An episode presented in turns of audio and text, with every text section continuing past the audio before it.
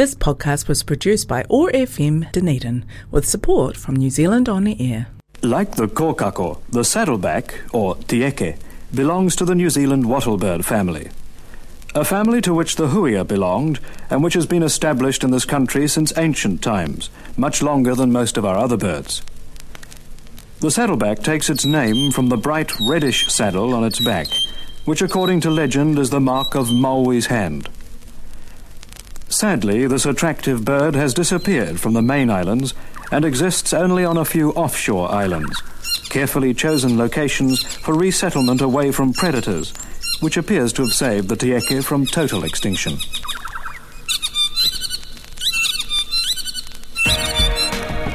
Community or chaos? We can construct and nurture community or fall into chaos. Over the next hour, Marvin Hubbard hosts conversations toward creating a fairer, more equal society. Community or Chaos is made possible with the support of Quakers Aotearoa. You'll find them online at quaker dot org dot n z.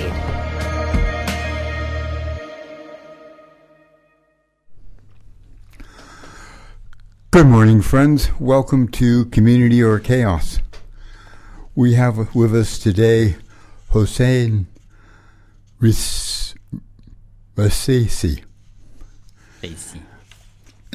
And he's from originally from Afghanistan and is doing um, PhD at the Peace and Conflict Research Center at Otago University. And his research is on the impact of religiosity, ethnicity, life satisfaction, and discrimination on the social capital and ultimately the sense of belonging of Muslim youth, immigrants, and refugees here in New Zealand. You can podcast this show later by going to o a r dot org dot n z and then going to podcast and then going to Community or Chaos. Hussain, can you tell us a bit about yourself and what did you do before you came to New Zealand and why did you choose to study at the Peace and Conflict Center at Otago University? Well, thank you, Marvin, for the invitation. I am very happy to be here with you on this next hour. So, as you mentioned, uh, I am Hussain Raissi. Uh, originally came from Afghanistan, uh, uh, from the south, actually, from the south of the country, uh, district of uh, Jagori, province of Ghazni. So, Uh, when I was uh, around thirteen to fourteen years old, actually I migrated to Iran by myself. The, that journey was very hard, and uh, that took me about uh, two months to get uh, to to Tehran, the capital uh, of Iran. Uh, when I arrived there, I was too young and no one. Uh, I applied everywhere as a servant, as a, I mean, uh, but no one uh, gave me work there. So finally I found a, a family uh, and I worked there as a servant uh, for five years, five years.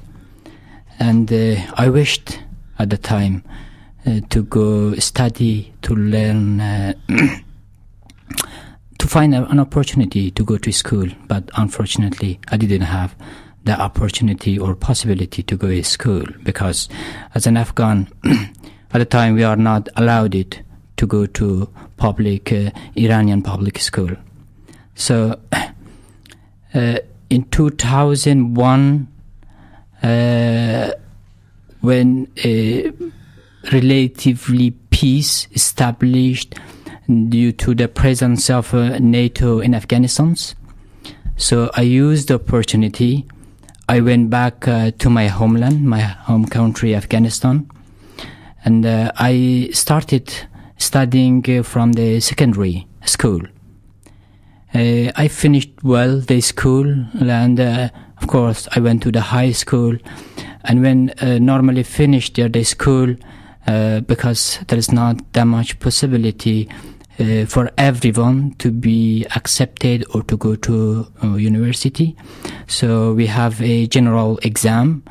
Around two hundred thousand or three hundred thousand people uh, participate in the exam, and then finally from two hundred thousand or three hundred thousand, they accept like five or four thousand people. So uh, I had the chance, I admitted to the uh, social uh, science faculty or department at the Kabul uh, University. I finished well my study there. Uh, so when I finished, uh, and then I moved to France. Uh, and then, of course, I'll, I'll, be, I'll be back. Uh, I will talk about how I moved to France and, and what was the circumstances for the moving.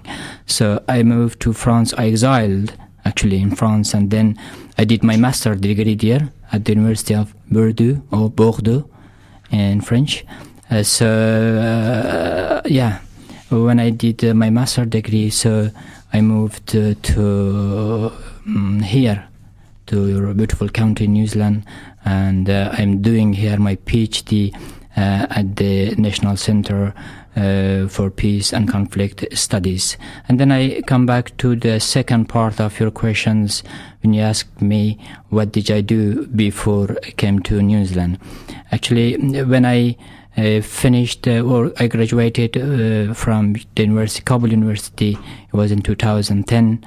And then I started uh, working with uh, uh, U N O D C, United Nations Crimes and Rights, and uh, Kabul, their local office Kabul, uh, for six months. And then uh, I, as a, I know at that time a little bit French, so I got an opportunity and I moved to uh, Emirates, United Arabs. Uh, there I work with French. With, uh, with a, there was a joint project of NATO, United uh, Emirates uh, Arab, and uh, Afghanistan. I worked there as an interpreter and uh, cultural mediator uh, from two thousand eleven to two thousand twelve. Uh, and then uh, when the project uh, finished, I went back to Afghanistan. And then uh, there at the French Institute of Afghanistan, I became the responsible of uh, their Mediatheque. Mediatheque in French is, is a, a digital library, something like that. So, uh, yeah, uh, there I worked till two thousand fourteen, and actually in two thousand fourteen I moved uh, to, I exiled in France. And then uh, when I finished my study uh, in France, I started working with asylum seekers and refugees. It was like in two thousand sixteen or fifteen was uh, the peak of uh, asylum seekers in Europe who experienced. Uh, yeah, we helped them, uh, the asylum seekers, in their administrative works and uh, helped them uh, integrated in the French society. Yeah. And the third part of your question, if I don't forget, was about how, I, why I did or why I chose the New Zealand Peace and Conflict Studies Center. Uh, but actually, I liked to do uh, my PhD uh, in, in English because uh, at the time I knew I knew. a little bit uh, literature which existed uh, uh, in uh, francophone countries or francophone literature. So I wanted to explore and develop my knowledge in English and um, read, write, and, and uh, speak perfectly in English. So that was that was the reason that I was looking for uh, doing my PhD in one of, um, I mean, in English. So. Uh, New Zealand was a good option, was the best option at the time for me because I wasn't sure if I could get a scholarship. And uh, so if, uh, I mean, if you are doing or uh, PhD and if, even if you are not a, I mean, um, a domestic student, so you are considered a domestic scu- stu- student, so you are not need to pay extra tuition fees. So that was...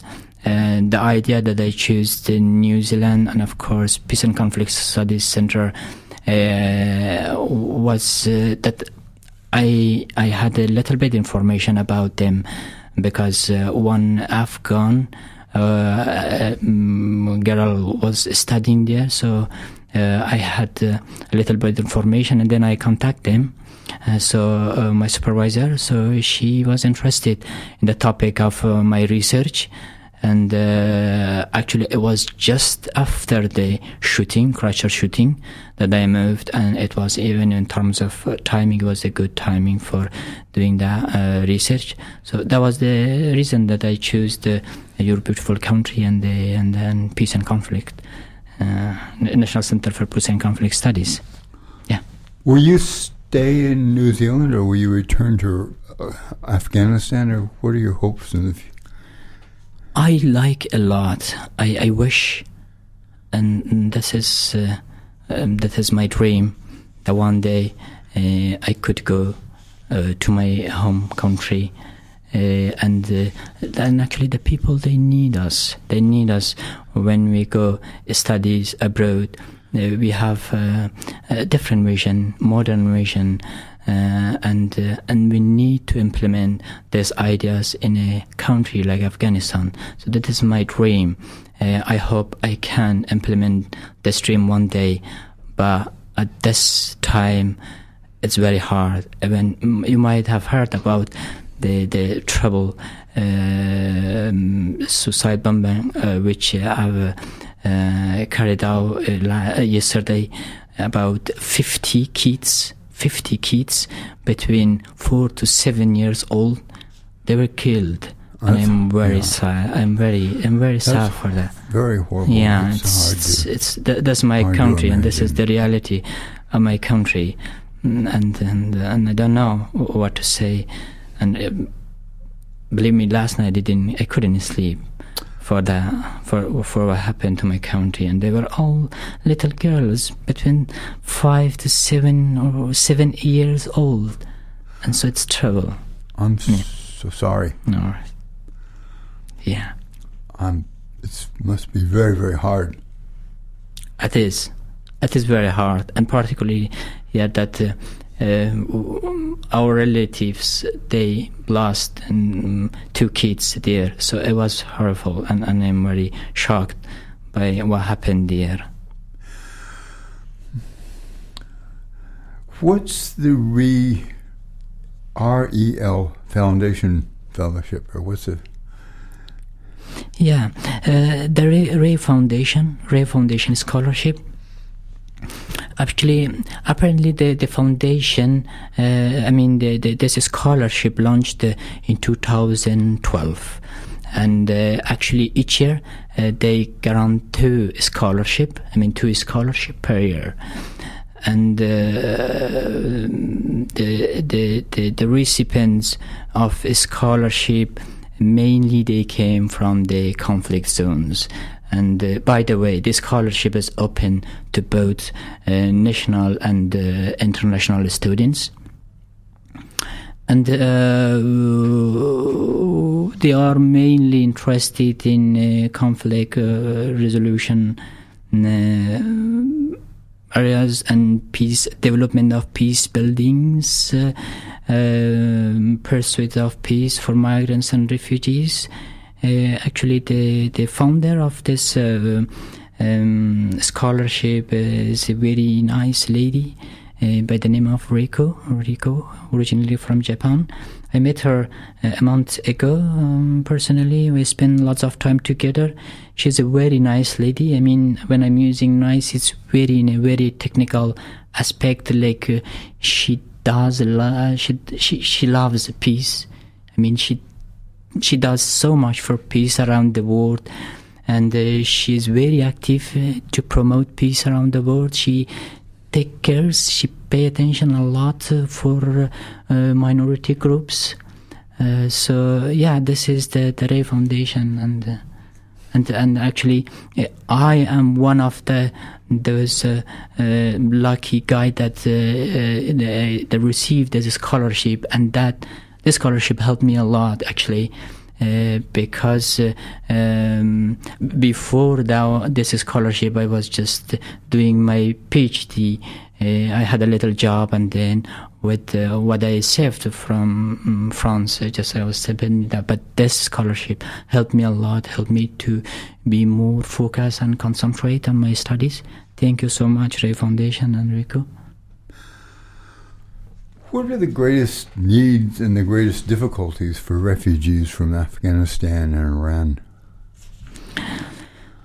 Uh, actually, it's it's not. Uh, if I c- speak very generally, when um, Muslim refugees and immigrants, they are struggling um, actually to be accepted as um, legitimate uh, citizens of uh, Western countries in general. Uh, when they move to Western countries, uh, I mean, they're struggling with the stereotypes uh, and uh, and this kind of things, and and, and that that phenomenon actually uh, is strengthened um, after after the eleventh uh, September attacks, uh, and uh, just after that. I have read lots of uh, articles and studies around the world, even here in New Zealand.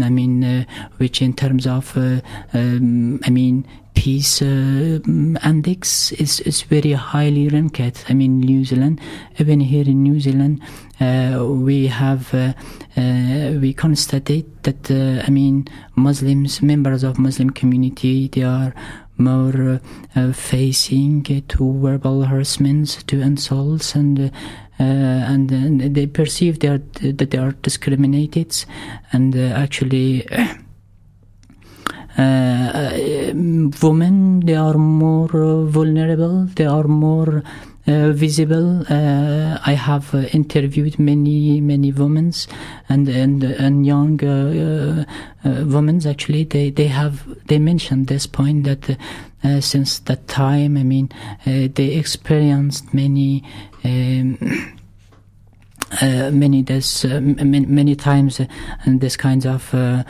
harassment or insult. Okay, go back to your home country, uh, and uh, this is not your country, something like that. So, uh, this is the greatest, uh, I mean, uh, difficulties that uh, uh, still, uh, in some points, I mean, uh, they are not very. Mm, comfortable, and and particularly if women, they wear hijab, so they are more visible uh, in terms of uh, I mean um, feeling at ease uh, uh, in the society. Mm, and uh, actually, uh, when uh, refugees, and particularly Afghans, if I can uh, speak uh, specifically about Afghans, uh, they are suffering from many problems and, and many uh, uh, issues from different point of view, and and this is more uh, stronger or more uh, problematic when you came from a community, a, a minority, uh, ethnic uh, from Afghanistan, uh, like uh, you know, like, uh, I mean, Hazara people that uh, the last, uh, yesterday, the, the attack uh, happened here. Uh, first, uh, they are not, uh, I mean, in terms of even religion, they are uh, Shia, not uh, from the, um, the affiliation of the majority uh, um, ethnic uh, groups. And in terms of uh, ethnic, uh, they are suffering a lot. So when they immigrated or resided in uh, Pakistan, or they went illegally to Iran, uh, so uh, in terms of identity, they don't know who they are, who are, who are they, uh, and um, they, many of them, they born uh, uh, in uh, in that in those countries, and they never ever feel uh, what look like to have a country or being, you know, in their own country. Okay. So they may have, their parents may have come from Afghanistan, but they might have been born in Pakistan yeah. or Iran. Yeah, many of Afghans, actually, Afghans that I have interviewed here, this they have the same, I mean, experiences. They born in Iran, they never had. Okay, just I want to to to say to, uh, I want to to, to say to uh, an Afghan uh, boy uh, around uh, eighteen, seventeen, eighteen years old when I met uh, here in New Zealand, when I asked him, okay, who you are in terms of identity and belonging. That boy told me, looked me and told me, uh, uh, it seems that he confused from the question. He said, you don't know, I don't know who am I. I born in Iran, and there I never accepted as a resident of that country, and lived there, from, hide from the eyes of police. So it's very hard for me to say that I am Iran. And at the same time, I didn't. Ha- when I was in Iran, I didn't have Afghan friends. I wasn't in contact with Afghan friends, so uh, we didn't. Ha- uh, so I know nothing about Afghanistan. And even sometimes I don't know what's the capital of Afghanistan. So it's hard for me to claim that I am Afghan, because it's even in terms of language, I don't speak the language. And then I moved to Indonesia in a refugee camp. Just I'm citing here. I, sp- I spent there five years in a transit camp. But I know that time that Indonesia is not my country. I should leave and settle in another country. And then after five years waiting in a transit camp, finally we settled here in New Zealand. And he said, as I'm very new here and still I can't speak English well, so it's very hard for me to claim that I'm New Zealander. So, for the moment, I don't know who am I. And then he said, one day uh, uh, in a in a class, uh, I mean, the teacher asked me, uh, everyone that should talk about a uh, few words about their country of origin. And at that time, I was confused. I don't know what should I say and about what country I should talk. So this is, I mean, the, the difficulties Afghan uh, refugees when they come here. I mean, I am speaking speaking spe- um, specifically about youths. So they are, in terms of identity, they have a identity crisis and confusion, and and, and so so they, they are suffering because they are not uh, uh, they are not enough strength. Too resilient to another culture, and so it's, it's so it's some of them they are lost. Yeah. Okay, I'm going to play some music, and then I'm going to come back to this. Thank you. Okay. Thanks.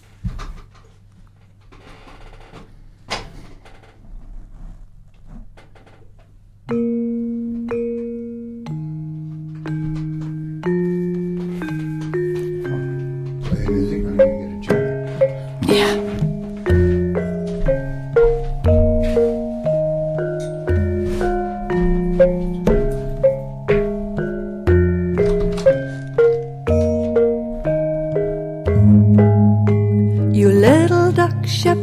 In Bali, you fisher folk in Kalimantan, you sun cat weavers in Lombok, and you who play the gamelan. You are not my enemy, no matter how different we may be. I do not wish you harm, I wish you well.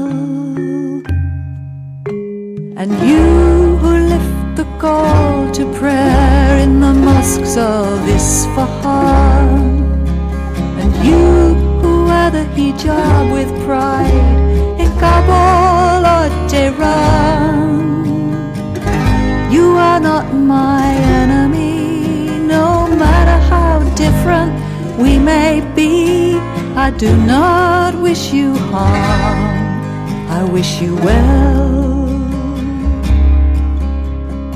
You who run from the murdering guns, from shattered homes and dreams, and you whose nights are haunted by the whistling bombs and the children's screams, and you who in your desperation try to reach this shore, and you who just can't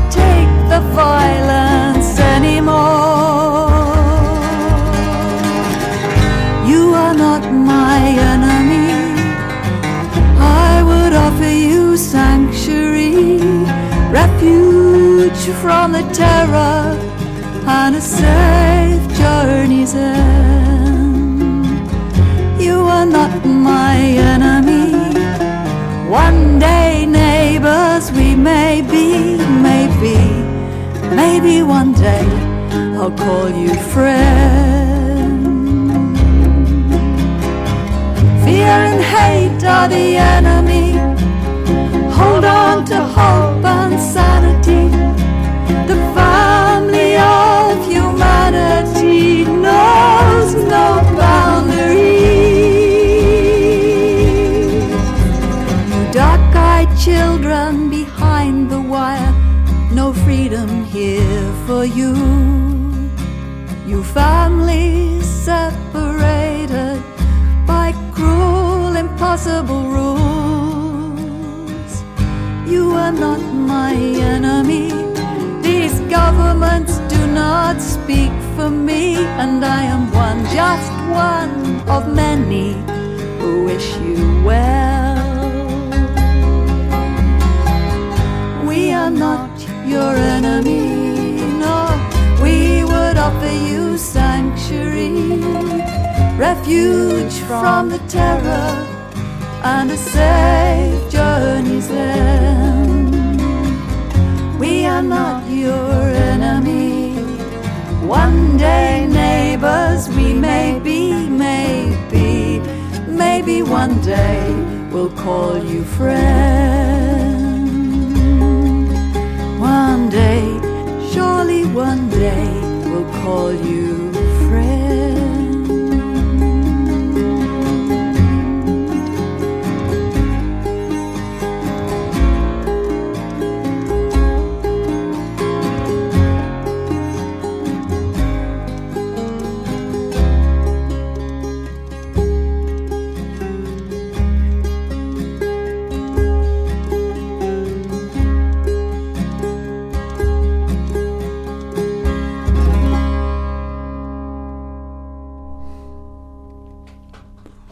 That was Fay White and Friends, an Australian group, and the title is These People, This Place, Everyday Grace. We're talking with Hussain Raissi. I'm probably murdering the last name. Raissi. Raissi. Yes. Hussain Raissi, who is a, from originally from Afghanistan, who's studying at the Peace and Conflict Center at Otago University and doing a paper on identity and belonging and and religion and uh, belonging. Well, can you talk about um, what can we do to help people with their own background and culture, feeling proud of it, but also becoming New Zealanders and and a, a certain amount of adoption needed for that too, in a very quite a different culture. Yeah. What can we what can we do that we're not doing, or what can we do more of? Yeah. Um, I'm saying that sense of belonging is a two-way process. Of course, it is uh, to young Muslim youth uh, to create their sense of belonging to New Zealand. But at the same time, it's very important that the New Zealanders uh, give them a sense of good relationship and good interactions, and help them to establish a good uh, sense of belonging to New Zealand. So it's it is like New Zealanders, they should go toward refugees. And and one day, actually, I'm just saying my own experience, uh, and then I come back to your question. When I was in France, and I had a problem, I mean, because there as, as well, I was like uh, a refugee, so I had problems in many aspects. And one day I asked, the, I was talking with a professional, and I asked, okay, I need this help. I need some people to help me with this, or with that. And that people, I mean, that professional told me, Hussain, you know, it's not uh, for us. I mean, it's to you, because we are not in your home country, in, in Afghanistan. So uh, as you are here, you should come to us. I know, I know at the time that, yeah, it was my responsibility, responsibility to go toward them. But it was hard for me. I mean, it was hard for me because of the culture, because of the language. I was not with that much, uh, I mean, uh, fluent uh, in French at the time. So I'm saying the same thing here. I'm saying that New Zealanders can go toward Muslims. They can share, they can hear their difficulties, they can ask them about their stories, about the stories of Muslims, because they have lots of stories to tell you from the hard times that they had, have had. Some of them came here and as, as asylum seekers. You might have heard about Tamba sheep, you know. Many of them, they come from my community. I have heard a lot about them. So it's it's a long, long story as of migrations and, and refugees with, with lots of difficulties and, and hardships and, and trauma and persecution. So, yeah, you can go toward them. You can ask about their difficulties, about their and their stories. And uh, also, uh, it's sometimes because uh, refugees, they don't know the language, they don't know the culture, so it's hard for them to come to you. And even in terms of language, they don't know sometimes the language. So you can go toward them. And uh, one more point, and one other point, that sometimes um, refugees, um, especially youths, they are not very comfortable with the title of refugee. So it's important and for you to go toward them, and that helped a lot. And actually uh, one uh, one another uh, another story, that is uh, a young uh, um, Afghan uh, lady. Uh, she was here in Dunedin, and uh, when I was talking with her about her experience of being here in New Zealand and Dunedin, she was very happy. She was amazed by how she perceived by the society. But also she was as, uh, saying that as we have in Afghanistan, the question of gender, and especially for women, for ladies, is a little bit hard and difficult to go toward other people. So she was saying that when she was studying at Politique, Uh, I mean, for one year, she didn't have any contact. She didn't know that she can contact with other people or interact with them, go in their home, share their lives, share their stories, share food. So she was saying that after one year, one day, they asked me, okay, do you mind if you can come? We have a party. I told him, yes, of course I can come. Yeah, I like, I love to come. I love to come with you and, and her um, from you. And I can share with you my stories and my, uh, yeah. And then after that uh, dinner, I mean, that party, she was saying that, I mean, she was, feel very comfortable. She could...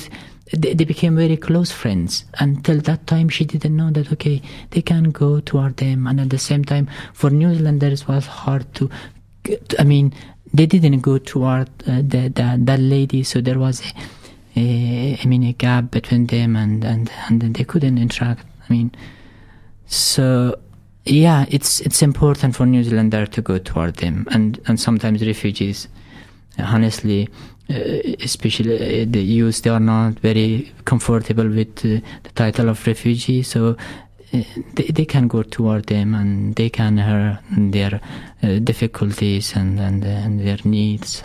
It's important for a cohesive society. Can you talk about the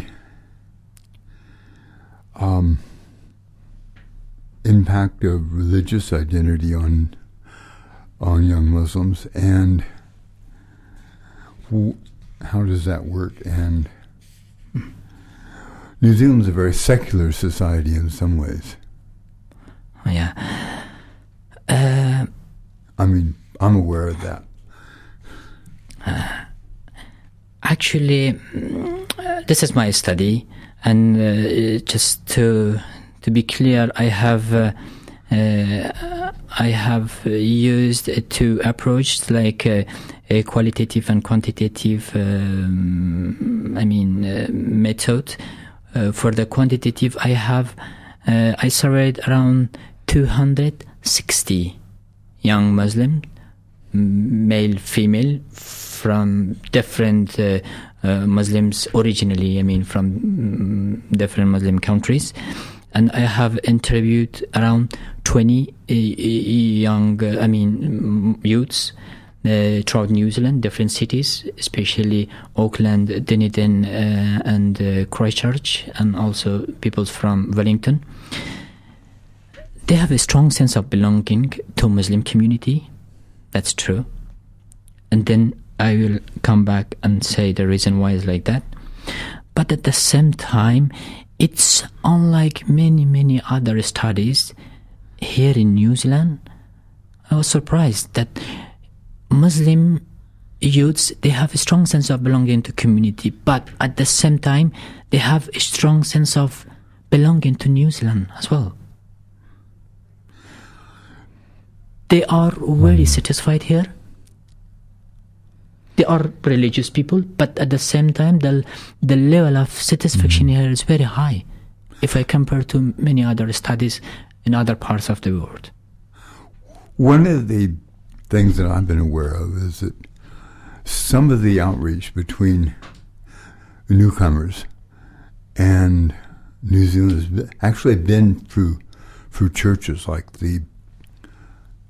The Abraham faith group that started mm. here after nine eleven yeah. by Campus Champlin.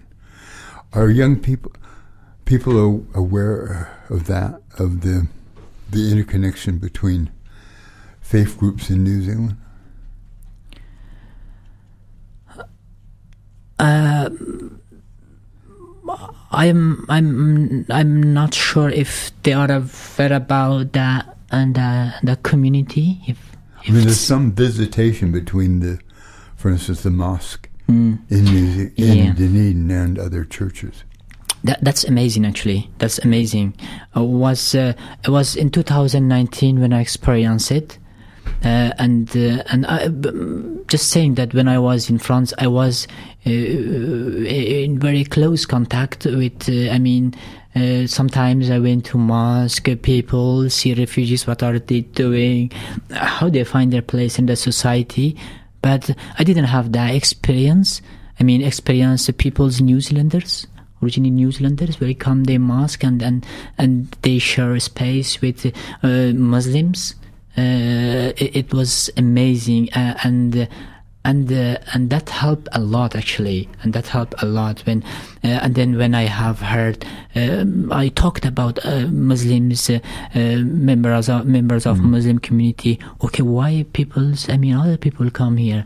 Say, and then I I have heard about the reason, and I and I talk with other people. So that helped a lot actually. That the interfaith uh, groups mm-hmm. and the interfaith community, that helped a lot to. to to remove the stereotypes which sometimes, I mean, um, mediatized by media or, or something like that. So it's it helps. It's very helpful, and and, and it remove it helps to remove the stereotypes which exist between um, uh, different faiths, and and and uh, um, help the people come together and and and share. Mm. I think it's helped New Zealanders too. I mean, it's helped people that are already here. I think it's helped some of the religious groups who are already here, uh, Christian groups. I think it's it's been a two-way. Yeah, it's it's, it's it's true. They are in very close relations. I and I think it's been helpful for everybody involved, not just the newcomers. Not not newcomers. I mean, we, I mean, it's been helpful for. Muslims, but also for Christians and Jews. Yeah, of course. In, if we talk about newcomers... No, uh, I didn't mean it like...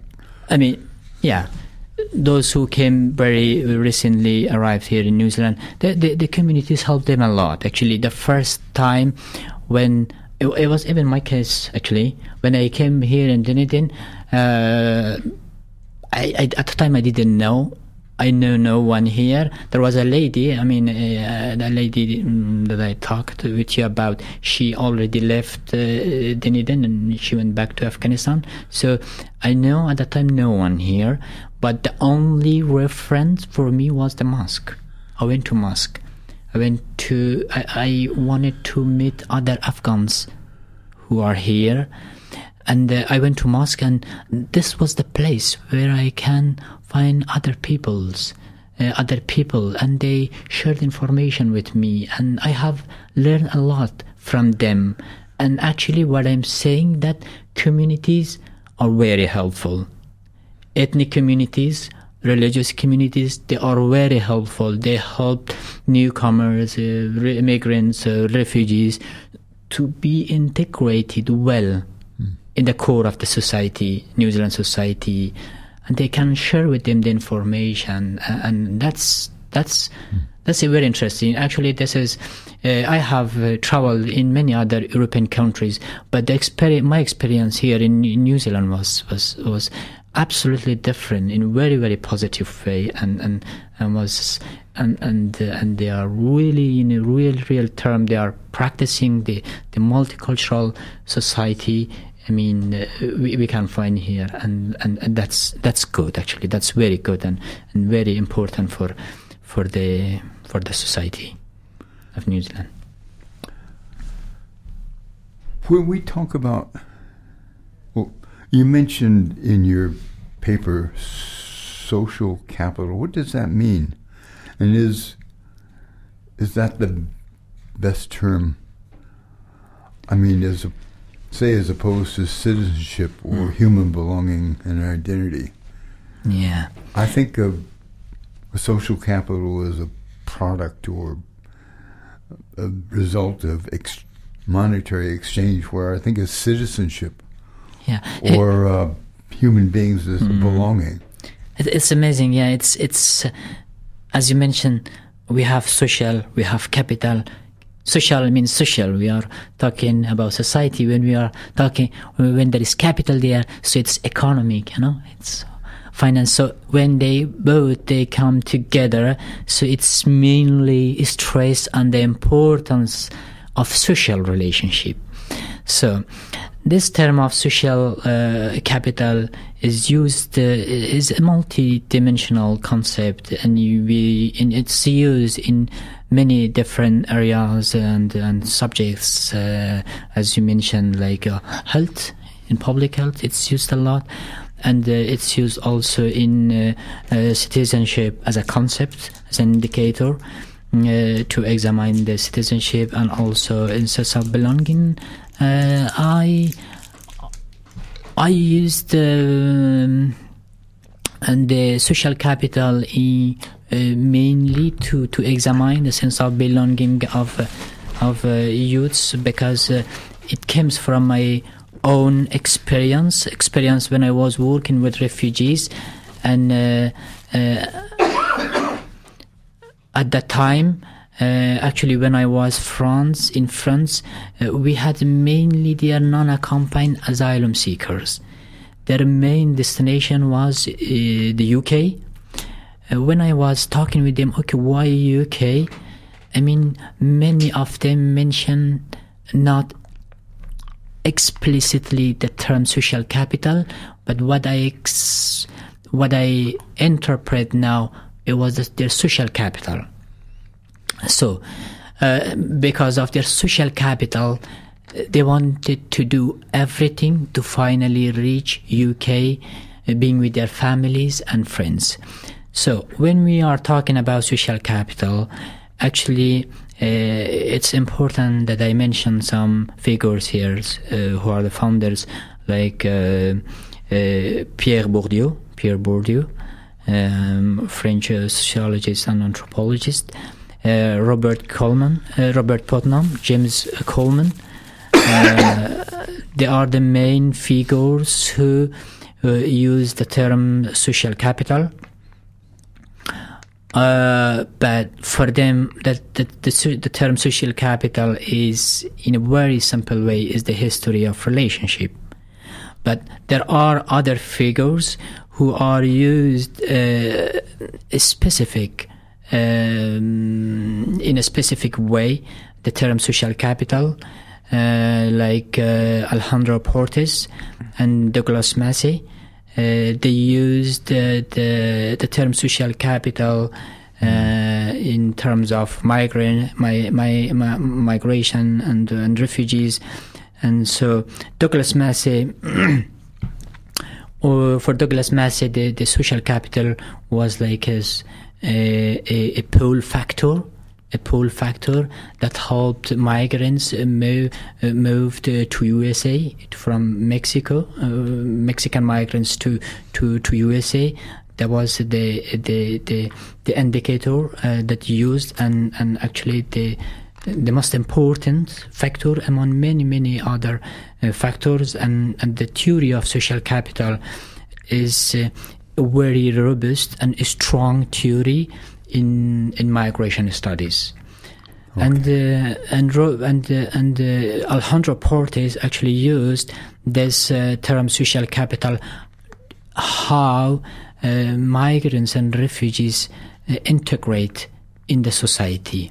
But the main important um, and, and figure in, in this term of social capital is Robert Putnam. Robert Putnam, Uh, who used the term uh, social, um, for him, actually, for uh, Robert Putnam, uh, social capital as, um, is uh, social relations, social ties based on on trust and norms of reciprocity.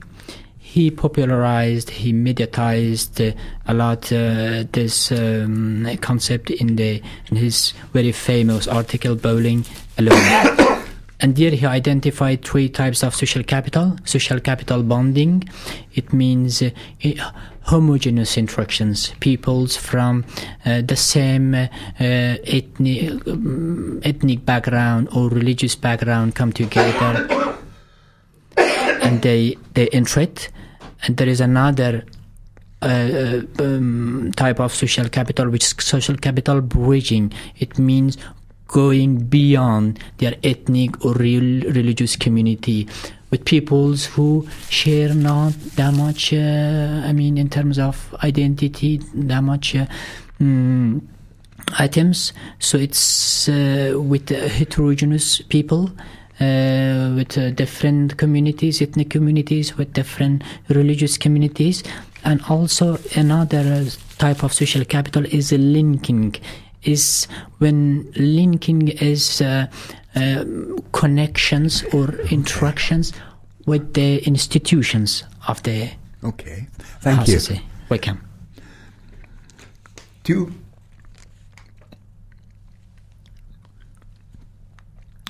Do you think there is a religious or spiritual basis for humanitarian ethics? I think yeah, yeah, yeah. I mean,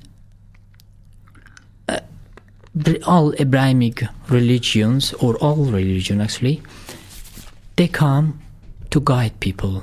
They come uh, to help people uh, in their routines and help them establish rules and re regulations in a society. that, that is the purpose of all uh, religions. And uh, uh, telling truth. We have this in Islam. We have this in any any other religions. They, they say, okay, telling truth is good, is important. Take care of each other is important. Uh, equality in a society, uh, equal access to opportunities for everyone is important. We should promote this. And actually, these are the index that we can find also in humanitarian ethics. So both of them, they share, they promote an equal society, uh, a good um, humor for human beings. So, but it's of course difference in terms of practice between different languages, uh, between different, uh, um, I mean, um, religions. But all religions promote the same uh, things. But it's also uh, to us how to interpret them. It's also important. But for me, yeah, both have the same basis. And it's just for us to, to, to interpret them in a good way.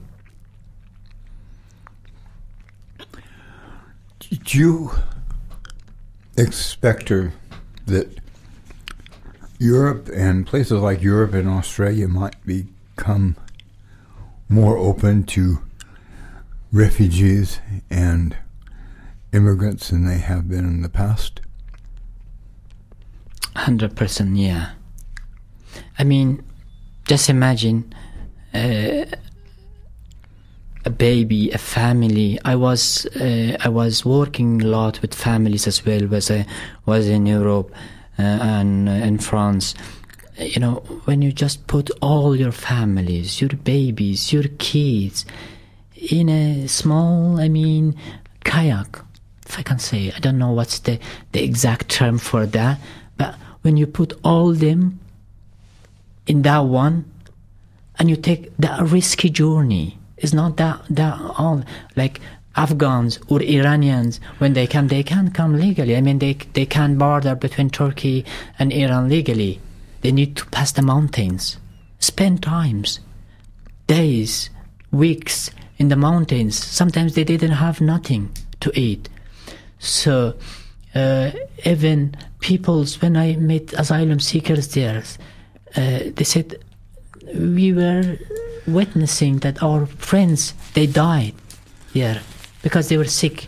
We didn't have nothing to eat for days, and for weeks we need to to to sleep in a in a in a forest, in a jungle. So we had nothing to eat. We had no no water, and uh, uh, we are badly behaved, very badly behaved by police.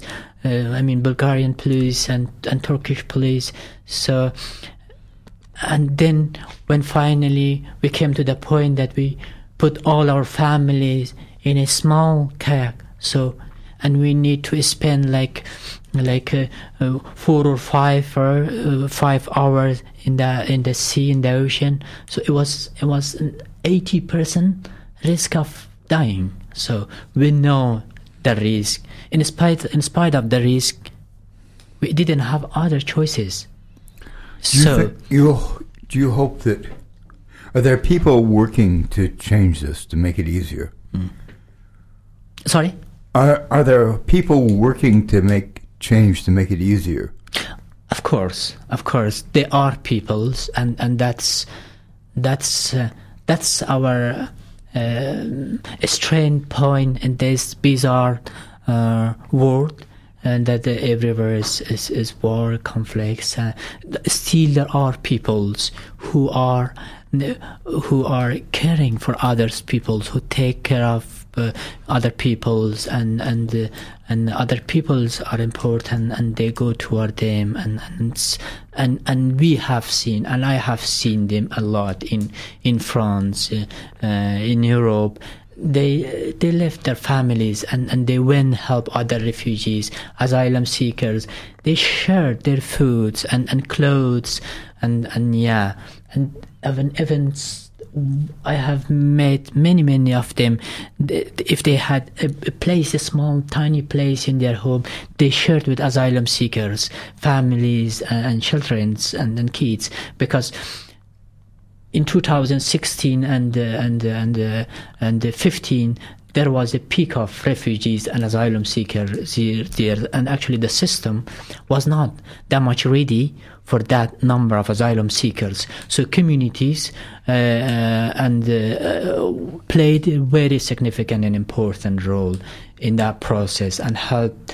And, and help government and help as well as uh, refugees and asylum seekers uh, to pass uh, a little bit smoothly this process.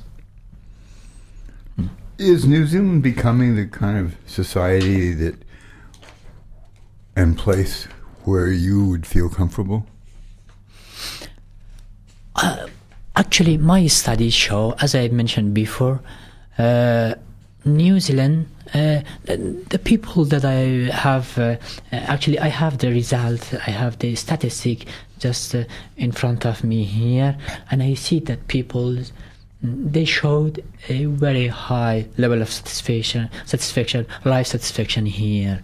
And they are one, one thing that I want to mention, they are highly satisfied by the institutions, New Zealand institutions. It's, it's, it's, uh, as uh, in my term, it's like uh, social capital linking. It's the relations of uh, of uh, of uh, Muslim youths with the New Zealand's institutions like police, courts, parliament, and, and New Zealand government. Like uh, they are highly satisfied, and uh, and uh, and they enjoy actually. They enjoy uh, living here in New Zealand. At the same time, they could practice Uh, their ritual, rituals and their uh, ethnic, uh, their, their um, ethnic cultures. So, so it's it. They are very, very satisfied from uh, by living here, and and at the same time they keep um, their sense of belonging to their community. So it's not something that one is uh, in the opposite of yeah. the other. It it it's trained. It it it push one another and help one another. So it's. Well, thank you very much. Um. Hussain, for coming coming into the radio station and having this conversation mm. and making the effort. We really appreciate it. Thank you so much and for the invitation. We wish you well. Thank you. Thank you so much. And I'm ha- very happy, and it was nice to talk with you. Thank you, Maureen. This podcast was produced by O A R F M Dunedin with support from New Zealand On Air.